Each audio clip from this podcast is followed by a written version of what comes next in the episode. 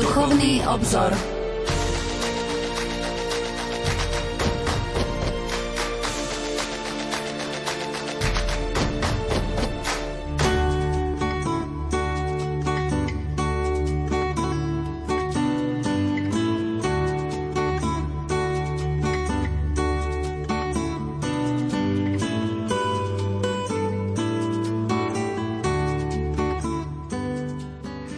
Požehnaný a pokojný útorkový večer, milí poslucháči, vitajte pri počúvaní relácie Duchovný obzor. Pápež Benedikt XVI píše o dejinách slávenia Eucharistie práve tieto slová. Pri pohľade na 2000-ročnú históriu Božej cirkvi riadenú múdrym pôsobením Ducha Svetého, plný vďačnosti obdivujeme vývoj obradných foriem usporiadaných v čase, ktorých si pripomíname udalosť našej spásy od rozličných foriem prvých storočí, ktoré ešte prežarujú v obradoch starobilých východných cirkví až po rozšírenie latinského rítu, od jasných usmernení Tridentského koncilu a misála svätého Pia V až po liturgickú obnovu zavedenú druhým vatikánskym koncilom. V každej etape dejín cirkvi žiari slávenie Eucharistie, ktorá je prameňom a vrcholom jej života a poslania a v liturgickom obrade žiari v celom svojom mnohotvárnom bohatstve. Aby sme mohli prejsť súčasnému sláveniu svätej Omša a jej jednotlivých častí, musíme najprv vidieť jej vývoj a najmä počiatky, ku ktorým sa reforma liturgie na druhom vatikánskom koncile v mnohom vrátila. Preto budeme v dnešnej relácii pokračovať v rozprávaní o dejinách slávenia Eucharistie a potom, ako sme v minulej relácii hovorili o Eucharistii v čase apoštolov, dnes by sme uviedli svedectvo cirkevných otcov v kresťanskom staroveku. Dovolte mi, aby som v štúdiu Rádia Lumen privítal mojich a vašich hostí, Petra Staroštíka, dekana farára farnosti Banská Bystrica katedrála. Peťo, dobrý večer. Požehnaný dobrý večer, Pavol, všetkým. A Štefana Fábriho, farára farnosti Žili na závodie. Štefan, Dobrý večer. Dobrý večer, Pavol, tebe aj všetkým našim poslucháčom. Dnešnú reláciu pre vás vysielajú majster zvuku Richard Švarba, hudobná redaktorka Diana Rauchová a moderátor Pavol Jurčaga. Bratia, vstúpili sme do slávenia a prežívania pôstneho obdobia, tak trošku výnimočné, lebo po dvoch rokoch ho slávime s veriacimi vo farnostiach. Ako vy vnímate a prežívate tieto prvé dni pôstneho obdobia? Tak ja som to tak s takým dojatím e, práve na tú popolcovú stredu, pretože dá sa povedať, že prvýkrát po dvoch rokoch sme mali plný kostol.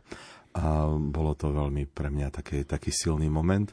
No a potom samozrejme, že vlastne ten pôst ja vždy beriem ako také veľké pozvanie a veľkú výzvu, takže, e, takže aj v takomto duchu sa snažím prijať vlastne tento čas ako čas, e, ktorý predovšetkým pre mňa osobne je pozvaním k takému hĺbšiemu prežívaniu svojho vzťahu s pánom. Ja to vnímam takisto, som naozaj veľmi rád, že po takej dlhej dobe e, môže opäť vlastne do chrámu vstúpiť každý, kto chce. Nemusíme sa nejako triediť, obmedzovať, e, nič zisťovať, zapisovať, ukladať, odkladať, žiadne údaje, kontakty a tak ďalej, zoznamy.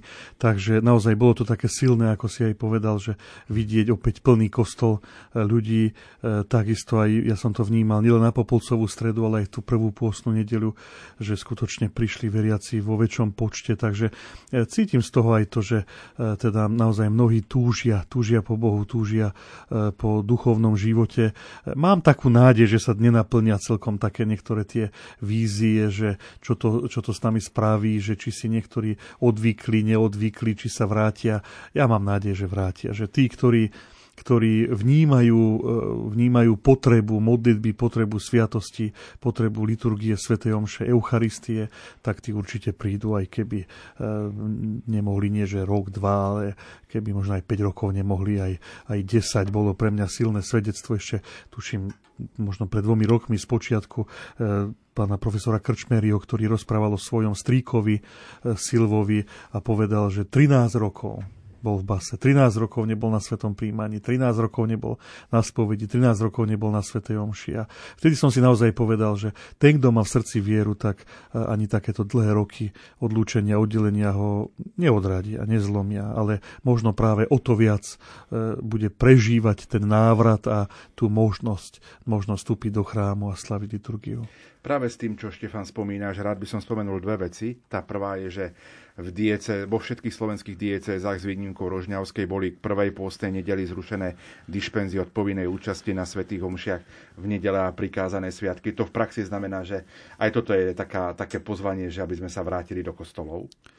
Jednak áno, aj keď ja si myslím, že toto zo strany otcov biskupov bolo také gesto, ktoré e, skôr, aspoň ja som tak vnímal, že slúžilo pre také ubezpečenie toho, že ten, kto naozaj nemôže do toho chrámu prísť, tak aby to neprežíval tak, že má nejaký hriech alebo niečo, lebo objektívne platí to, že každý, kto má nejakú nemožnosť, či už fyzickú alebo morálnu, veď napokon napríklad chorí môžeme byť aj mimo pandémie, alebo môžeme byť na mieste, kde nemáme možnosť navštíviť chrám a tak ďalej. Takže že takýchto ľudí neviaže povinnosť ísť na Svetú Omšu. Len, len tuto to bolo také, že mnohí si naozaj vraveli, že e, veď dobre, na jednej strane nemôžem, na druhej strane, že možno by som aj mohol, keď dajme tomu 20 ľudí, alebo 30, alebo 50 tam mohla, mohlo ísť a teraz e, dostanem sa, nedostanem, mám sa obliec, mám ísť, mám sa vrátiť. Takže ja som to skôr vnímal ako Hej. takéto gesto e, vlastne pre to upokojenie. Aby mali pokoj v srdci. Aby mali, áno, naši veriaci pokoj v srdci, pretože naozaj, aspoň ja som som to tak teda vnímal, že e, od detstva nám naozaj bolo zdôrazňované aj na katechizme všade, že tá povinnosť Svetej Omše tu mhm. stále je, že dokon, máme, ja si dokonca pamätám, e, mi kto si spomínal, že tá staršia generácia kňazov, že boli takí, ktorí povedali, že keď aj o jednej nohe v nedelu skackať, ale treba mhm. ísť. Takže práve do tohto prostredia e, som privítal to, že otcovia biskupy takýto dišpens vyhlásili. Nehovorím teraz o, o tej prvej situácii, keď boli úplne zavreté kostoly, ale aj o tejto, kedy niektorí by aj mohli ísť, ale nevedeli, či sa dostanú, či sa zmestia do toho počtu. Takže vnímal som to ako také, také upokojenie situácie. A samozrejme, že odvolanie toho dišpenzu je de facto, vlastne aj to tam zaznelo, eh, aj v našej žilinskej dieceze, keď sme čítali oznam, že otec biskup odvoláva dišpenz, tak v hneď ďalšia veta bola taká, že pozýva veriacich, aby sa vrátili do chrámu na slávenie liturgia Eucharistie, lebo budeme to vlastne aj v dnešnej relácii počuť, že kresťania sa sa naozaj vždy v deň slnka v nedelu schádzali, aby Eucharistiu slávili. Takže patrí to k nám, tak ako tí africkí mučeníci vyznali v kresťanskom staroveku, že bez nedele nemôžeme byť sine dominicum non possumus. Takže e, patrí to k našej viere, to patrí to k nám. Áno, takže sme kresťania, patrí sa, aby sme do chrámu chodili, len táto situácia bola taká, taká ťažká, náročná. Takže e, Bohu vďaka, že sme to tak aspoň doteraz, poviem, zvládli. No a že opäť máme možnosť do chrámu prichádzať. Ešte jednu vec by som spomenul. Slovenskí otcovia biskupy rozhodli, že možnosť pristupovať k rozdávaniu svetého príjmania do rúk zostane zachovaná aj po skončení pandemickej situácie. V mnohých farnostiach sme čítali vlastne tento oznam, ale ak by sme to mohli trošku našim poslucháčom priblížiť a vysvetliť. Tak sa to čítalo vlastne vo farnostiach na žiadosť konferencie biskupov Slovenska.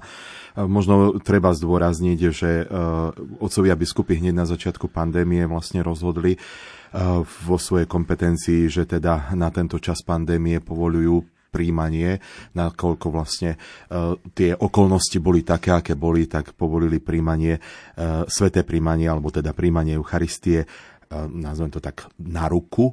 Hej, a zároveň potom sa aj sami rozhodli, že požiadajú aj Svetú stolicu o to, aby e, ona povolila nám natrvalo toto, takýto spôsob e, svetého príjmania, čo kongregácia pre Boží kľud a disciplínu sviatosti aj potvrdila, toto rozhodnutie biskupov Slovenska.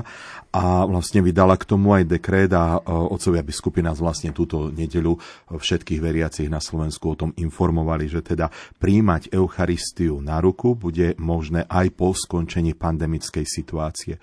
K tomu by som chcel povedať, že možno, že len trošku e, niektorí počuli ďalšie tie slova, ktoré, že veriaci sa môžu slobodne rozhodnúť, ako príjmu telo Kristovo, teda prijatie do úst, ako aj príjmanie do rúk sú rovnako legitímne, e, ale e, v ešte stále zostávame vlastne v situácii, kedy je stav pandémie. E, aj Svetová zdravotnícká organizácia ešte pandémiu neodvolala. Dodržiavame všetky protipandemické e, opatrenia, tie hygienické, a takisto aj v chráme, ako aj kdekoľvek inde. Takže vlastne ešte ten stav pretrváva, že e, sa odporúča to príjmanie, sveté príjmanie na ruku. Teda to je teraz to aktuálne, ktoré ktoré sa preferuje a vlastne je tam tá možnosť, ako to aj predtým konferencia upozornila, že ak má niekto vyslovene nejaký skôr možno ten duchovný alebo psychický problém, tak... Ale aj, aj fyzicky aj môže fyzický byť, že sú, sú ľudia s dvomi barlami, alebo Samozrejme. matka drží dieťa v náručí a podobne. Takže... takže oni sú pozvaní k tomu, aby zvlášť teda na konci svetého príjmania išli, išli takýmto spôsobom prijať teda do úst, prípadne ak kňaz sa dotkne úst alebo jazyka, tak sa má dezinfikovať. Hej? A, a teda je, ja by som tak chcel zdôrazniť, že toto oznámenie, ktoré tu zaznelo, bolo oznámením o tom, že Svetá stolica uh, potvrdila rozhodnutie biskupov Slovenska o tom, že aj po skončení pandémie sa môže sveté príjmanie rozdávať na ruku. No a zase samozrejme treba zdôrazniť, aj otcovia biskupy pripojili vlastne k tomuto dekretu aj také, by som povedal, že vysvetlenie alebo sprievodné slovo, kde naozaj zdôrazňujú e, alebo opakujú slova Benedikta XVI, ktorý sám povedal, že kresťania do 9. storočia príjmali Eucharistiu len do rúk a postojačky, takže naozaj aj z tých dejín vidíme, že je to legitimný spôsob príjmania, lebo hovorím to preto, lebo sa ozývajú niekedy také hlasy, že, že to je tak taký vynález 20. storočia e, po druhom Vatikánskom koncile a podobne. Nie je to pravda. Že vlastne takéto príjmanie Eucharistie je tou prvotnou formou, ktorá, ktorá v cirkvi bola prítomná hlavne v tých prvých storočiach a to príjmanie, e, príjmanie na jazyk a potom neskôr aj pokračiačky prišlo vlastne až potom, až neskôr. Takže otcovia biskupy naozaj nevymýšľajú nič nové, ale e, práve vďaka potvrdeniu Svetej stolice umožňujú aj veriacim v 21. storočí príjmať Eucharistiu tak, ako ju po mnohé staročia kresťania príjmali v minulosti. A čo možno, že také zdôraznenie toho, že je veľmi dôležité, aby sme boli náležite tomu vnútorne duchovne disponovaní tomu svetému príjmaniu, teda žili v posvedzujúcej milosti a takto príjmali Eucharistického Krista. Myslím, že všetci máme skúsenosť s tým, že je jednoduchšie robiť nejaké gesta na vonok, ako meniť vlastné srdce. Takže naozaj e, podľa toho, kto v akom postoji a ako Eucharistiu príjma, e, to nič nevypovedá o jeho vnútri ani o jeho srdci, pretože e, vystrieť ruku alebo pootvoriť ústa, to je to najjednoduchšie, e, čo v živote môžeme urobiť, ale žiť tak, aby sme boli e, zjednotení s osobou Ježiša Krista, lebo napokon to sveté príjmanie znamená. Ak príjmame jeho telo, tak vlastne príjmame celú jeho osobu s jeho učením, s jeho náukou, s evaníliom, so všetkým, čo k nemu patrí. Vrátanie e, príkazu milujte svojich nepriateľov, vrátanie príkazu požičajte aj tomu, kto vám nevracia naspäť a tak ďalej. To teraz samozrejme vytrhávam z kontextu, ale teda naozaj prijať Eucharistiu znamená stotožniť sa s Ježišom Kristom, s jeho osobou, ale aj s jeho učením, s evaníliom, so všetkým, čo k tomu patrí. A to je o mnoho náročnejšie a ťažšie, ako urobiť nejaké vonkajšie gesto alebo nejakú vonkajšiu formu. Takže ja by som len toto chcel zdôrazniť, že neostaňme pri tom vonkajšku a už vôbec nesklzníme k tomu, aby sme na základe toho posudzovali druhých ľudí, lebo do ich srdca nevidíme.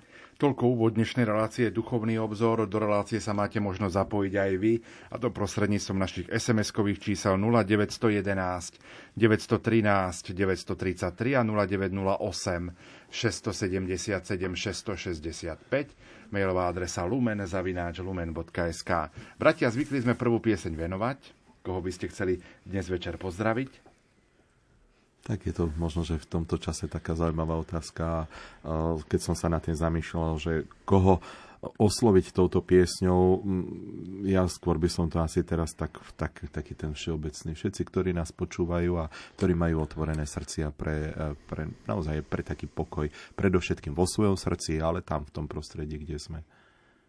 Ja by som chcel pozdraviť všetkých, ktorí sa usilujú pekne prežiť pôsne obdobie. Moje srdce je živým svetostánkom, v ktorom sa prechováva živá hostia. Nikdy som nehľadala Boha niekde ďaleko, ale vo vlastnom vnútri. V hlbinách vlastného bytia prebývam so svojím Bohom.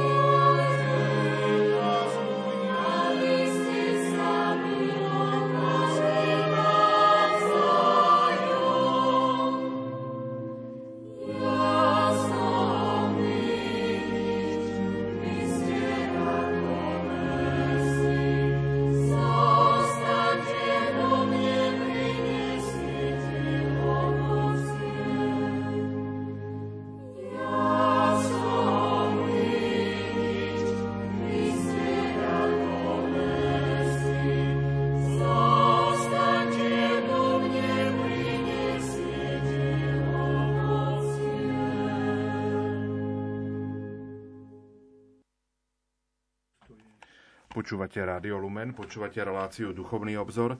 Peter Staroštík a Štefan Fábri sú hostiami štúdiu Rádia Lumen Slávenie Eucharistie v poapoštolskej dobe. V minulej relácii o dejinách slávenia Sv. Omše sme skončili v dobe apoštolov.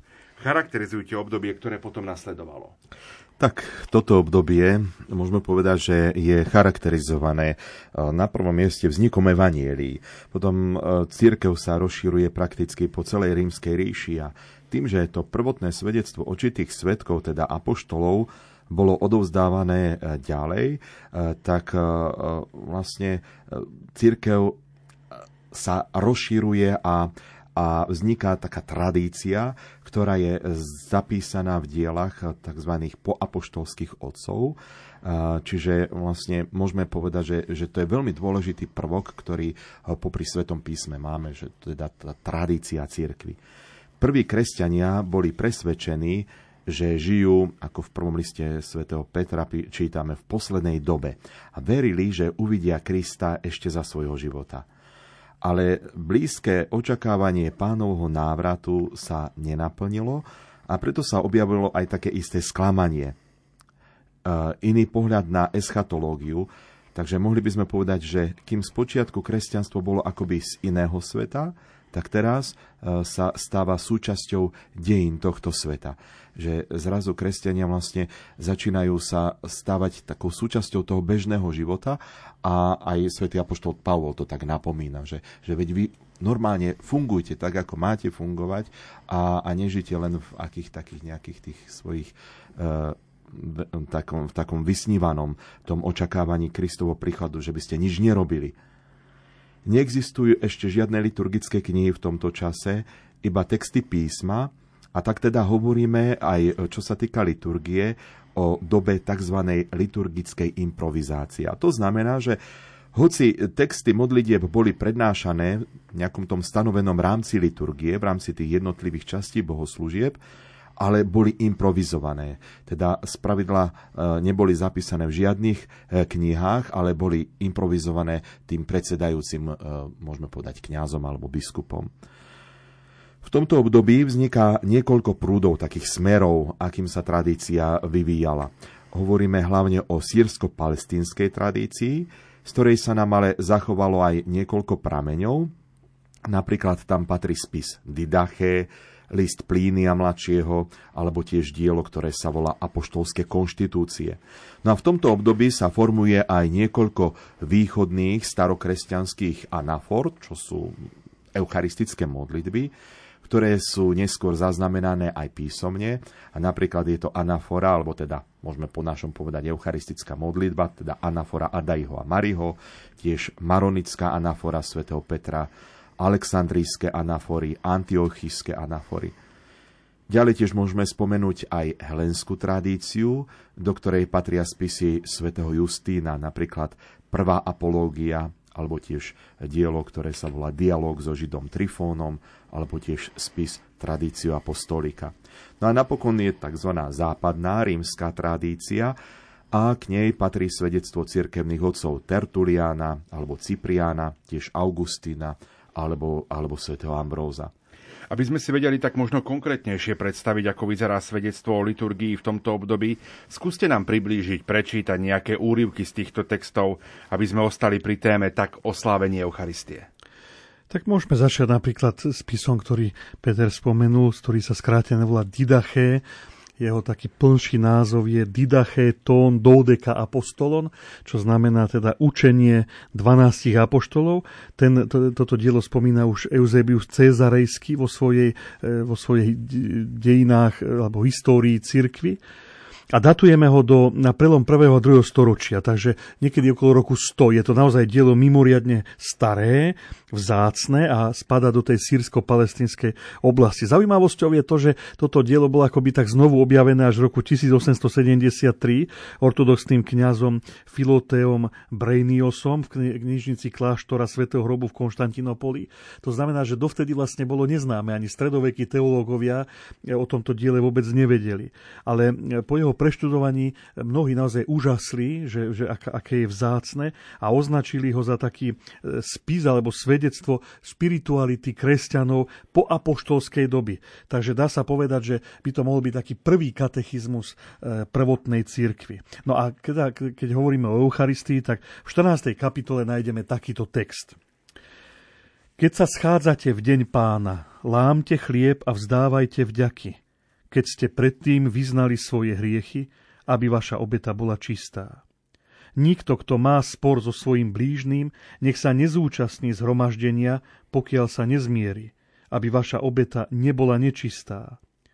O tom pán povedal, na každom mieste a v každom čase nech mi je prinášaná čistá obeta, pretože som veľký kráľ, hovorí pán, a moje meno bude obdivované medzi národmi.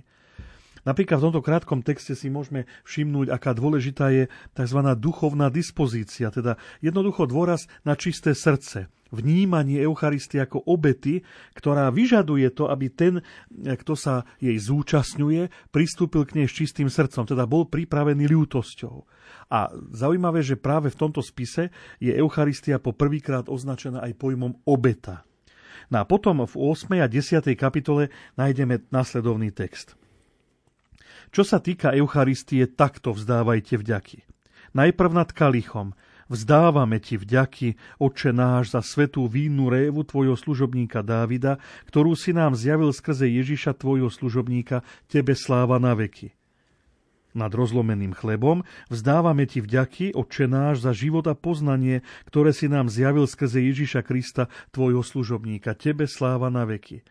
Ako sa tento rozlomený chlieb, ktorý bol rozptýlený ponad vrchmi a pozbierajúc sa stal jedno, tak nech sa aj tvoja cirkev zhromaždí z končín zeme do tvojho kráľovstva, lebo tvoja je sláva a moc skrze Ježiša Krista na veky. Nech však nikto nie je ani nepije z vašej Eucharistie, iba tí, čo boli pokrstení v mene pánovom. Lebo aj o tomto pán povedal, nedávajte svetú vec psom. Po nasýtení takto vzdávajte vďaky. Vzdávame ti vďaky, Svetý Oče, za Tvoje sveté meno, ktorým prebývaš v našich srdciach, aj za poznanie a vieru i nesmrteľnosť, ktorú si nám zjavil skrze Ježiša, Tvojho služobníka. Tebe nech sa vzdáva sláva na veky. Ty všemohúci vládca si stvoril všetko kvôli svojmu menu, ľuďom si dal do užívania pokrm aj nápoj, aby ti vzdávali vďaky. Nám však milostivo uštedri duchovný pokrm a nápoj, ako aj väčší život skrze Ježiša, tvojho služobníka. Za všetko ti vzdávame vďaky, pretože si mocný, tebe sláva na veky a tak ďalej a tak ďalej.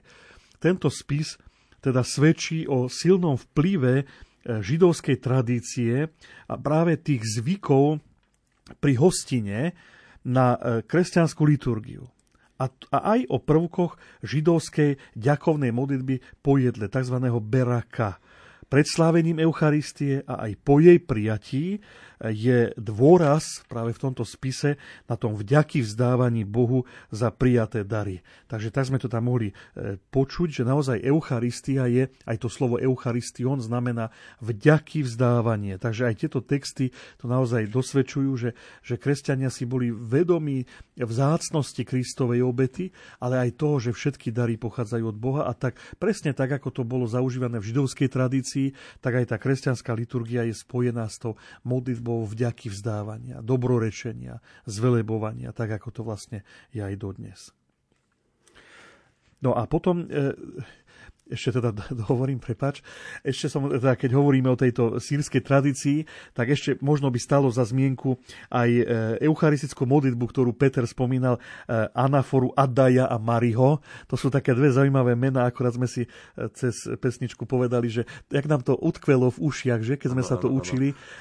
Áno, nás to pán rektor Vojtech Nepšinský učil, až nás počúva, tak ho pozdravujeme.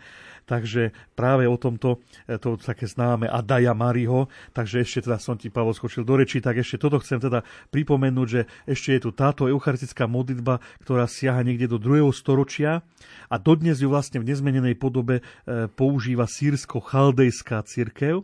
No a zase jej text je veľmi podobný s tou židovskou modlitbou po jedle a obsahuje e, tie známe časti, ako je vďaky vzdávanie Bohu za stvorenie, vďaka za vykúpenie a prosby. No a možno nebudem teraz čítať, lebo nemáme na to priestor, ale je také zaujímavé pre nás, že nemá tzv. konsekračné slova. Teda v tejto eucharistickej modlitbe sa neuvádzajú tie slová, ktoré Ježiš vyslovil pri poslednej večeri. A e, ono v minulosti sa preto aj tak dlho od nej diskutovalo, že či vôbec je akoby platná, by som povedal, z toho právneho hľadiska, pretože v katolíckej cirkvi práve tie slova premenenia považujeme za to najdôležitejšie pre platnosť slávenia Eucharistie svätej Omše. Ale napokon sa po dlhých takých štúdiách, diskusiách rozhodlo, že nakoľko tento text, táto eucharistická modlitba je veľmi starobilá a patrí k tradícii církvy, tak samozrejme bude uznaná za platná, za platnú, pretože tie slova pána Ježiša sú v nej akoby roztrúsené v celom tom texte. Takže e, toľko som teda ešte chcel k tej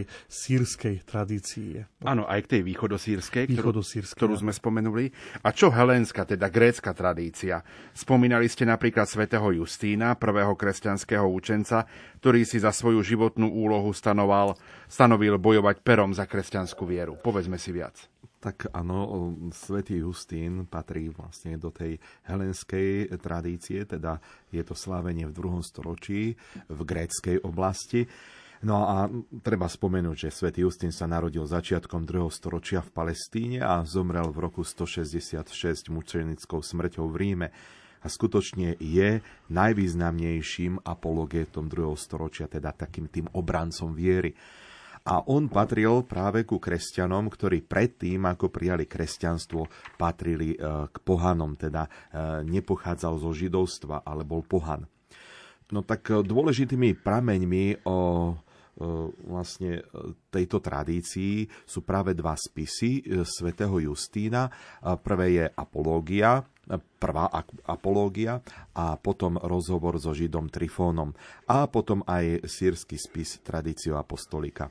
A tak v tomto kontexte slávenia Eucharistie, eh, čo nás vlastne zaujíma, považujeme za vzácne také svedectvá, ktoré sú eh, v tej prvej apológii v 65. až v 67. Eh, kapitole tohto, tohto dielka, takže ja by som si znovu tiež dovolil zacitovať z toho diela, ako to urobil aj Števko.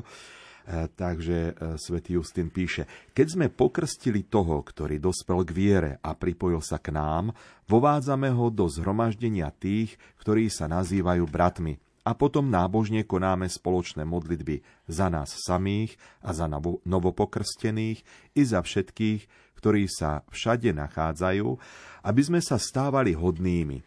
Po tom, čo sme spoznali pravdu, byť dobrými členmi spoločenstva a aby sme bedlivo sledovali prikázania a tým dosiahli väčšinu spásu. Keď sme skončili modlitby, Pozdravíme sa navzájom svetým boskom. Na to prinesieme predstavenému bratov chlieb a kalich s vodou a zmiešaným vínom.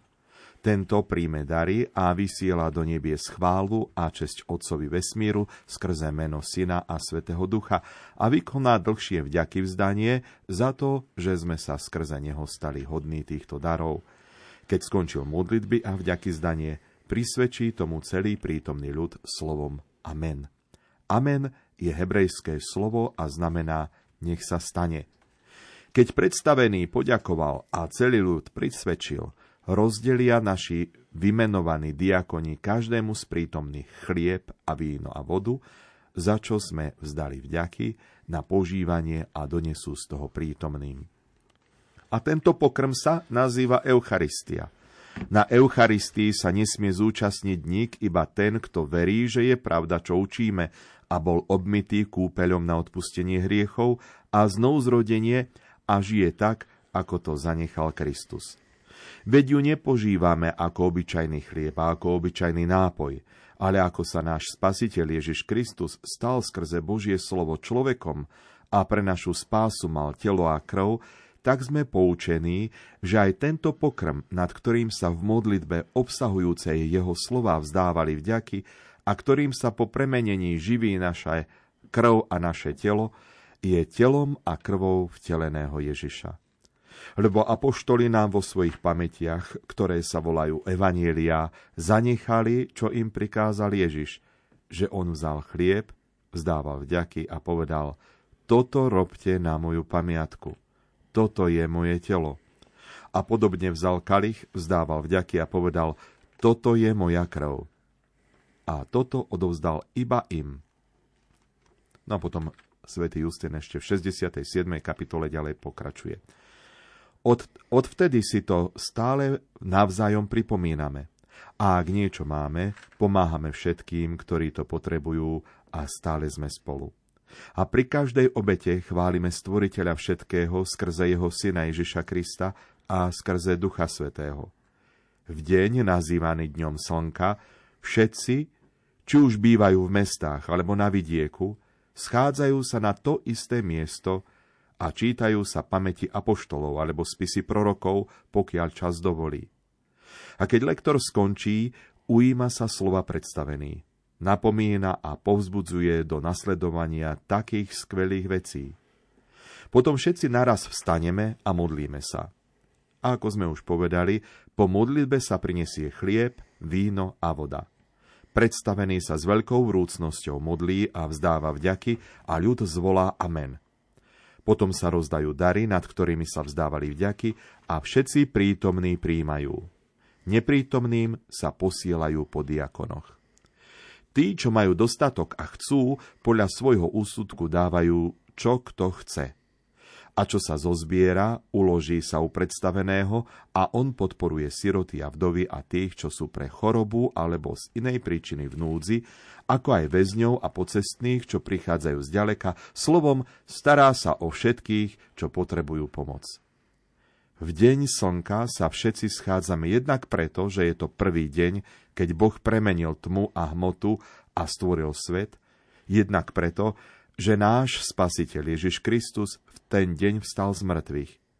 V deň pred dňom Saturna ho totiž ukrižovali a na druhý deň po tomto dni, čiže v deň slnka, zjavil sa svojim apoštolom a učeníkom a poučil ich o tom, čo sme vám odovzdali a dali na uváženie. Takže vidíme, že sú to naozaj krásne texty a nádherné svedectvá, preto, lebo opisujú štruktúru toho eucharistického slávenia.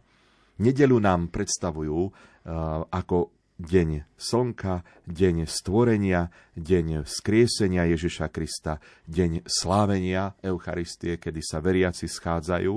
A vlastne zároveň svedčia aj tieto texty o tom, že predpokladmi pre účasť na príjmaní Eucharistie sú viera, krst a potom čistý kresťanský život. To by sme dnes mohli povedať naozaj, že, že ten život v posvedzujúcej milosti je teda taký veľmi dôležitý predpoklad a to je práve to, o čom sme pred chvíľočkou hovorili aj v súvislosti s tým svetým príjmaním aj pre každého jedného z nás v dnešných časoch. V tých Justinových časoch badáme aj ďalší zaujímavý fakt a síce presun slávenia Eucharistie z večera na ráno, čím sa definitívne stráca spojenie slávenia s hostinou, ktoré vlastne sa konalo večer. Že to teda bola, bolo večerné slávenie, alebo teda večera. E, spomínali sme, že v tých apoštolských časoch sa Sveta Omša, alebo teda Eucharistia, to lámanie chleba, spájalo so stolovaním, teda s tou normálnou, takouto svetskou, profánou večerou. A dôvodov na toto e, presunutie e, časové môže byť viacero ale ako hlavný sa uvádza nariadenie cisára Trajána, ktorý zakázal večerné stretnutia tajných spoločenstiev všetkých, nielen tých kresťanských, a kresťania sa považovali za takéto tajné spoločenstvo. No a potom aj to, že v čase prenasledovania tie stretnutia, ktoré sa konali zavčas ráno, neboli až také nápadné, takže, takže kresťania mohli v takom väčšom pokoji sa stretnúť na spoločné slávenie Eucharistie. Teraz, keď som ťa počúval, lebo ten text som už počul stokrát, a, a keď sme spomínali Vojtecha Nevšinského, tak teraz mi nedá nespomenúť Gabka Brenzu, pretože si pamätám, že po prvýkrát som tieto slova počul z jeho úst na cirkevných dejinách, na im čítal si ho, ja ho vidím, tak stojí pred tabulou e, z breviára, to vtedy ano, čítal. Z breviára. Z breviára. E, ale to chcem povedať, že keď som teraz aj e, počúval, ako si, ako si to opäť čítal, že práve v tomto texte vlastne, ako by sme našli všetko, že nielen tú štruktúru Eucharistie, že, že tam je napísané, že sa schádzame a čítajú sa spisy pamäti apoštolov a spisy prorokov, čo je vlastne odkaz na bohoslužbu slova, že sú prinesené dary, ale napríklad aj ten sociálny rozmer, že prinesenie darov, e, e, tí, čo sú bohatí, dajú, odovzdajú to kňazovi a ten potom podporuje chudobných, že skutočne, e, keby sme, keby sme mali taký, takú príležitosť doslova, že premeditovať aj tento starobilý text, tak by sme vlastne pochopili, že aj my v dnešnej cirkvi sme naozaj verní tradícii, že aj my dnes v roku 2022 vlastne de facto robíme skoro všetko tak, ako je, ako to, ako je to tu opísané. Ako to robili tí prví kresťania. Ako to robili tí prví kresťania. A keď to veľmi dôležité poznať ano. to staré, aby sme to vedeli chápať, že prečo to je napríklad ten obetný tak. sprievod, prinášanie tak. obetných darov, tá obeta, ktorú dávame do toho spoločného,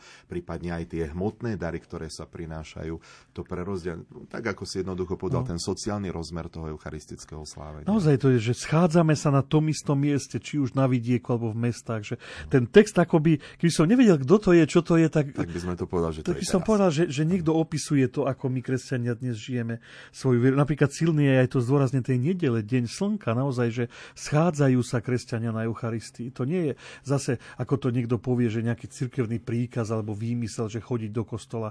Naozaj, to je, to je naše. To je, napríklad mňa tam aj upútalo to, že on tam aj povie, že účasť na našej Eucharistii. On to vyslovene privlastní si, že naozaj sú to dary, ktoré nám zanechal Ježiš. Takže to som len chcel také, také svedectvo povedať, že, že e, sme boli prváci, teda ja som bol v 99. roku, ty ešte trošku skôr. Takže pred 23 rokmi som, som tento text počul. Tak áno, po prvýkrát z úst áno. Gabka Brenzu, srdečne ho pozdravujeme. A dodneska žasnem nad tým, čo on už vtedy nás učil a ty som tomu ani ani tak celkom možno nerozumel veľmi, že... Ale pre mňa to no. bolo práve že také ano. fascinujúce to, že, že ten staro, tá stavrobilosť toho tak, textu tak. a ja ako chlapec vlastne som si tam uvedomoval, uvedomovala aj tú zácnosť toho, čo žijem v katolíckej cirkvi. Tak. Tak, to som tým vlastne chcel vyzdvihnúť, že, že aj také, takéto svedectvo tohto textu potvrdzuje, že, že, že máme jasný smer, že máme jasnú líniu, že, že církev nevymýšľa niečo podľa toho, že ako sa tvorí, že kade vietor, tade plášť, ale že naozaj my máme, my máme jasné hodnoty, ktoré kresťania vždy žili a ktoré žijeme dodnes. My si v tejto chvíli opäť trochu zahráme a po pesničke budeme v našom rozprávaní pokračovať. Yeah.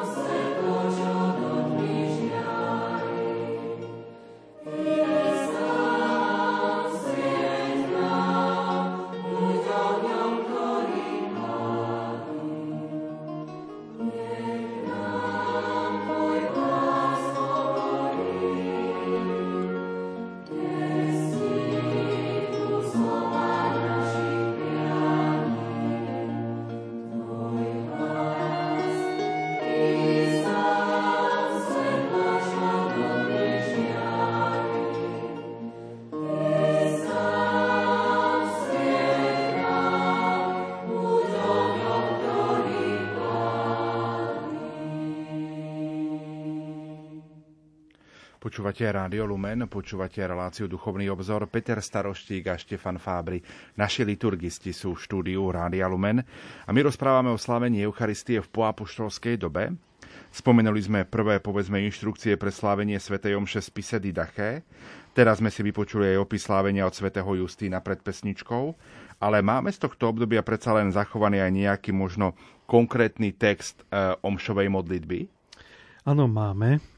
E, môžem spomenúť napríklad grécky spis Tradício apostolika, ktorý sa tak tradične pripisuje e, svetému Hipolitovi a bol napísaný niekedy začiatkom 3. storočia. E, ale v tomto spise teda nájdeme také prvé takoby doslovné znenie liturgických textov, ktoré v tom čase celebrant prednášal voľne, improvizovane, ako to povedal otec Peter. Tak o tom svedčí aj sám svätý Justín, keď napíše, že celebrant vzdáva vďaky, nakoľko je schopný. To je tiež také pekné, že e, nebolo dôležité, aby jeden rozprával dlho a druhý krátko. Každý tak, ako, ako, to, ako to vie, ako mu to Duch Svetý vnúkal. Nakoľko to bol schopný, aj ľudský, aj, aj duchovne. Takže to, to je pre mňa tak, tiež také krásne svedectvo. No ale e, niektoré tie texty teda sa neskôr zapísali a to hlavne preto, aby sa akoby tá apoštolská tradícia uchránila omylov, lebo pritom, e, pritom tej ústnej tradície sa niekedy stalo, že už niečo aj niekto zabudol, niekto niečo pridal.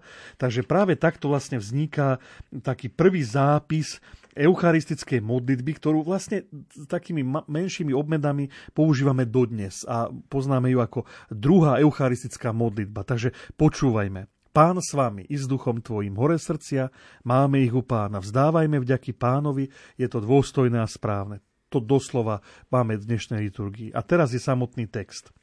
Vzdávame ti vďaky Bože skrze tvojho milovaného služobníka Ježiša Krista, ktorého si nám v posledných časoch poslal ako spasiteľa, vykupiteľa a oznamovateľa tvojej vôle. On je tvoje neoddeliteľné slovo, skrze ktoré si všetko stvoril a našiel si v tom zalúbenie. Jeho si poslal z nebies do lona panny, prebývajúci v jej lone sa stal človekom a zjavil sa ako tvoj syn, zrodený z Ducha Svetého a z panny. To je vlastne text prefácie, ktorú niekedy používame, niekedy nie, ale teda poďme k tomu samotnému kánonu. Vzal chlieb, vzdával ti vďaky a povedal, vezmite a jedzte, toto je moje telo, ktoré sa rozláme pre vás. Podobne aj pri kalichu povedal, toto je moja krv, ktorá sa vylieva za vás. Keď toto robíte, konáte moju pamiatku. Pri spomienke na jeho smrť a zmrtvých vstanie ti obetujeme tento chlieb a kalich.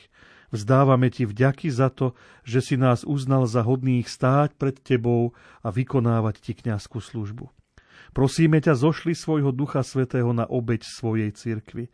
Keďže zhromažďuješ dovedna, daj nám všet, daj všetkým svetým, ktorí ich tieto obetné dary príjmu, plnosť Ducha Svetého pre posilnenie viery v pravde, že by sme ťa mohli chváliť a oslavovať skrze Tvojho služobníka Ježiša Krista, skrze ktorého nech sa Ti vzdávať sláva a česť Otcovi i Synovi so Svetým Duchom v Tvojej Svetej Cirkvi teraz i na veky vekov. Amen. Naozaj ani tento text, či už od svätého Hipolita nevieme, nie je záväzný, je len akousi pomôckou, pretože sám Hipolit uvádza, v žiadnom prípade nie je nutné, aby biskup prednášal tieto slová, ktoré sme uviedli, ako by sa ich mal učiť na spameť. Skôr sa má každý modliť podľa svojich skupností. Ak je niekto schopný predniesť slávnostnú modlitbu, je dobré. Ak niekto predniesie krátku modlitbu, nebránte mu v tom len sa má modliť v zhode s pravou vierou. No a práve to je vlastne dôvod, že prečo sa tieto slova, tie modlitby začínali zapisovať. Aby sa uchránila práva viera, lebo v cirkvi vždy platilo pravidlo, že lex cre, orandi, lex credendi, zákon modlitby je zákonom viery. Že kresťania sa tak modlia, ako veria. A preto aj to uchovanie modlitbových textov bolo zárukou nielen správnej modlitby, ale aj správnej viery.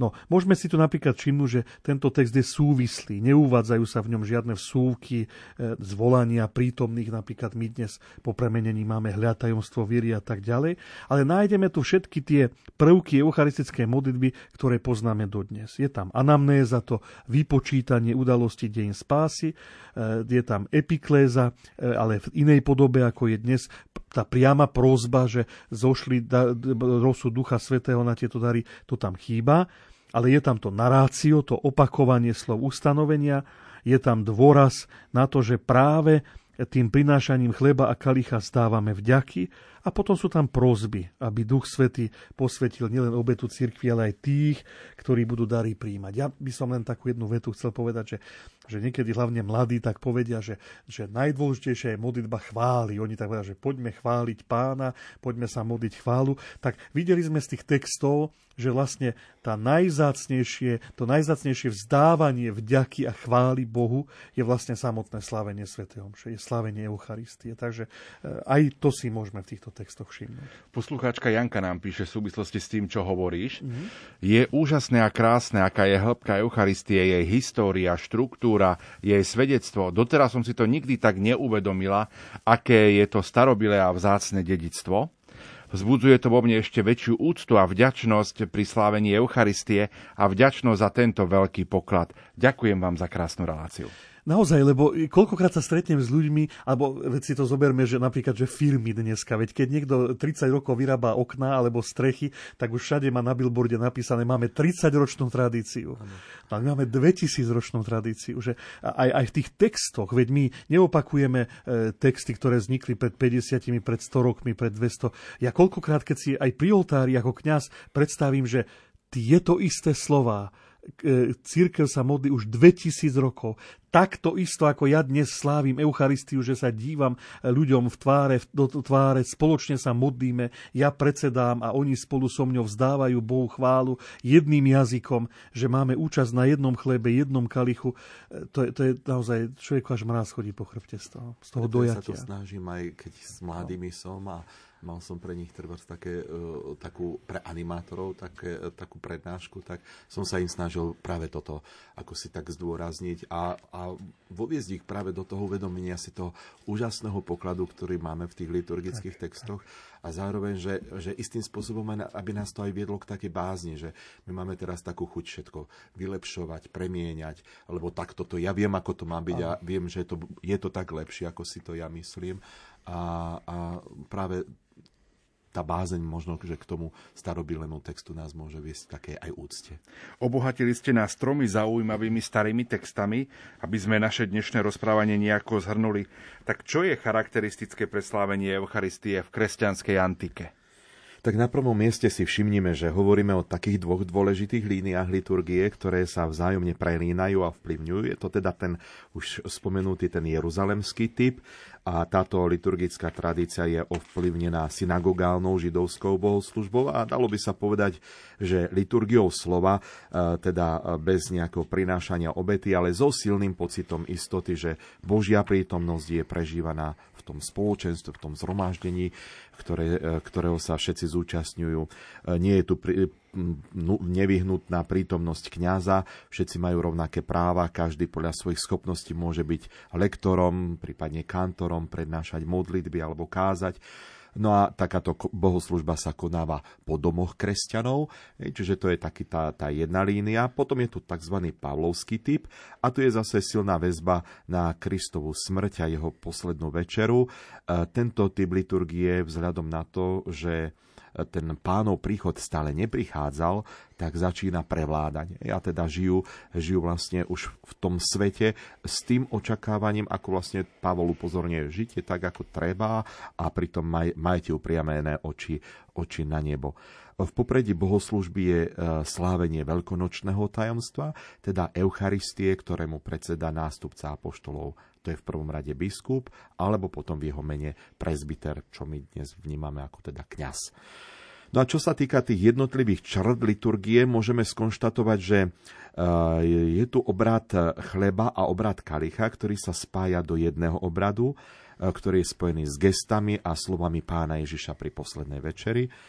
Potom je to slávenie Eucharistie, ktoré sa už oddeluje od hostiny, ale spája sa s inými obradmi, napríklad s krstom alebo, alebo s biskupskou vysviackou. Tiež je to Eucharistia, ktorá je spojená s náukovým blokom, čo dnes môžeme povedať, že to je tá bohoslužba slova, pri ktorej sa čítajú texty e, písma, napríklad aj z prorokov a takisto prednáša tam e, prezbiter, tam prednáša homíliu, príhovor. Pomaly sa tu začínajú aj objavovať a utvárať liturgické texty, hoci stále je možná improvizácia, ale už sú tu aj, ako nám to Štefan vlastne tam od toho Hipolita čítal, že je tu vlastne istý taký náčrt, že môžete sa modliť takto, zaznamenávať sa začínajú tie jednotlivé liturgické texty. No a tiež treba povedať, že to slávenie sa začína uzatvárať pred neveriacimi a nepokrstenými a svätý Justin uvádza, a tiež si ho dovolím zacitovať, že tento pokrm sa u nás nazýva Eucharistia a je dovolené mať na ňom účasť iba tomu, kto verí v pravosť našej náuky. Bol obmytý kúpeľom, ktorým sa deje odpustenie hriechov a znovuzrodenie v krste a žije tak, ako prikázal Kristus. No a tu vlastne už začíname hovoriť o tzv. disciplíne arkána. Teda to by nám mohol Štefan vysvetliť, ak by mohol. Je to vlastne taký zvyk, ktorý bol v cirkvi prítomný zhruba od 4. do 6. storočia, potom vymizol, ktorý spočíval v tom, že kresťania chránili tajomstva viery, ale aj obradov liturgie pred nekresťanmi, teda nepokrstenými a dokonca aj pred tými, ktorí sa na krst ešte len pripravovali. Takže kým napríklad svätý Justín, tak by som povedal, že voľne komunikuje o viere, o obradoch aj s pohanmi, vysvetľuje im, oni majú možnosť vidieť, čo tí kresťania robí, robia a tak ďalej, tak neskôr je tu taký akoby strach z toho, aby sa, aby sa tie tajomstva nestali také profánne, aby, aby ich niekto aj neznesvetil, možno tým, že sa ich zúčastnia, nebude im rozumieť. Takže e, církev začína chrániť, chrániť liturgiu, chrániť vieru a naozaj na liturgii a hlavne na Eucharistii sa môžu zúčastňovať len pokrstení kresťania. Na to sa volá, že disciplína arkána. Ono sa to myslím, že aj v tej áno. E, architektúre potom tak nejako objavovalo, teda v tej liturgii, že, že zakrývanie tých áno, posvetných áno. vecí, tých posvetných priestorov tak. a tak ďalej. Čas dnešnej relácie sa pomaličky naplňa. Jednu otázku si dovolím na záver. Píše poslucháčka Katka. Dúfam, že ju nájdem. Ja ako človek rešpektujem len vnúknutie Boha, nerešpektujem církev. logika mi dáva, že církev nemôže vedieť viac ako Boh. Vyvráte mi to. Milá Katka, ja vám to nebudem vyvrácať, lebo ja s vami súhlasím. Naozaj církev nevie viac ako vie Boh. Máte absolútnu pravdu ale my, kresťania, veríme, že Ježiš Kristus je Boží syn a je Boh. A ak ste nás dobre počúvali, tak v tých textoch bolo zdôraznené, že aj pri liturgii sa čítajú pamäte apoštolov. Teda my máme tradíciu, ktorá smeruje k apoštolom a k samému Ježišovi Kristovi a veríme, že to, čo je Božie, tie Božie tajomstvá nám zjavil a objasnil Ježiš Kristus. On to aj povedal, že zvelebím ťa oče, že si, že si ukryl tieto tajomstvá pred múdrymi a rozumnými a zjavil si ich maličkým. Teda Boh zjavuje sám seba, dáva nám múdrosť, dáva nám Ducha Svetého. No a my veríme, že toto všetko sa uchováva v tradícii církvy. Tak ako to Ježiš učil apoštolom, ako im hovoril o Otcovi, ako im vysvetoval vieru, tak to apoštoli uchovali odovzdali e, či už úsne alebo písomne. A toto je vlastne ten poklad, ktorý nesie katolická církev dodnes. A preto som aj vlastne zdôrazňoval, že aj v tej liturgii vnímajme to, že my sme stále verní tejto línii, nikde sme sa neodklonili, takže církev neučí nič, čo by bolo múdrejšie, ako je Božie zjavenie, ale ho uchováva a vysvetľuje. Ak aj vy máte vieru, ak aj vy hovoríte o Bohu a niečo o ňom viete, tak len vďaka tomu, že vás to naučili kresťania, ktorí patria do cirkvi. Lebo ja asi neviem o tom, alebo nechcem povedať, že pochybujem, taký silný výraz, že by vám sa pán Boh zjavoval vo vašej izbe niekde, alebo a komunikoval s vami priamo, alebo vám vnúkal nejaké poznanie, e, pretože ja som presvedčený o tom, že e, to tým najväčším zjavením Boha je osoba Ježíša Krista a jeho učenie je uchovávané práve v tradícii cirkvi. Koniec koncov vlastne to sme sa snažili aj naznačiť dnes cez tie liturgické texty, cez liturgiu. A samotné sväté písmo, však to je jed, jeden aj druhý prameň v cirkvi, ktorý cirkev chráni a sprostredkováva aj dnes je práve sväté písmo a tradícia. A preto vlastne každý cirkevný dokument, každý, každý dokument pápeža, aj súčasného, vždy sa odvoláva na náuku a tradíciu svätého písma. Myslím si, že to je úplný záver dnešnej relácie Duchovný obzor. Našimi hostiami boli liturgisti Štefan Fábri a Peter Staroštík. Na reláciu vysielali majster zvuku Richard Čvarba, hudobná redaktorka Diana Rauchová a moderátor Pavol Jurčaga. Dobrú noc a do počutia. Ďakujeme za pozvanie. Dobrú noc. Dobrú noc a pekný večer ešte.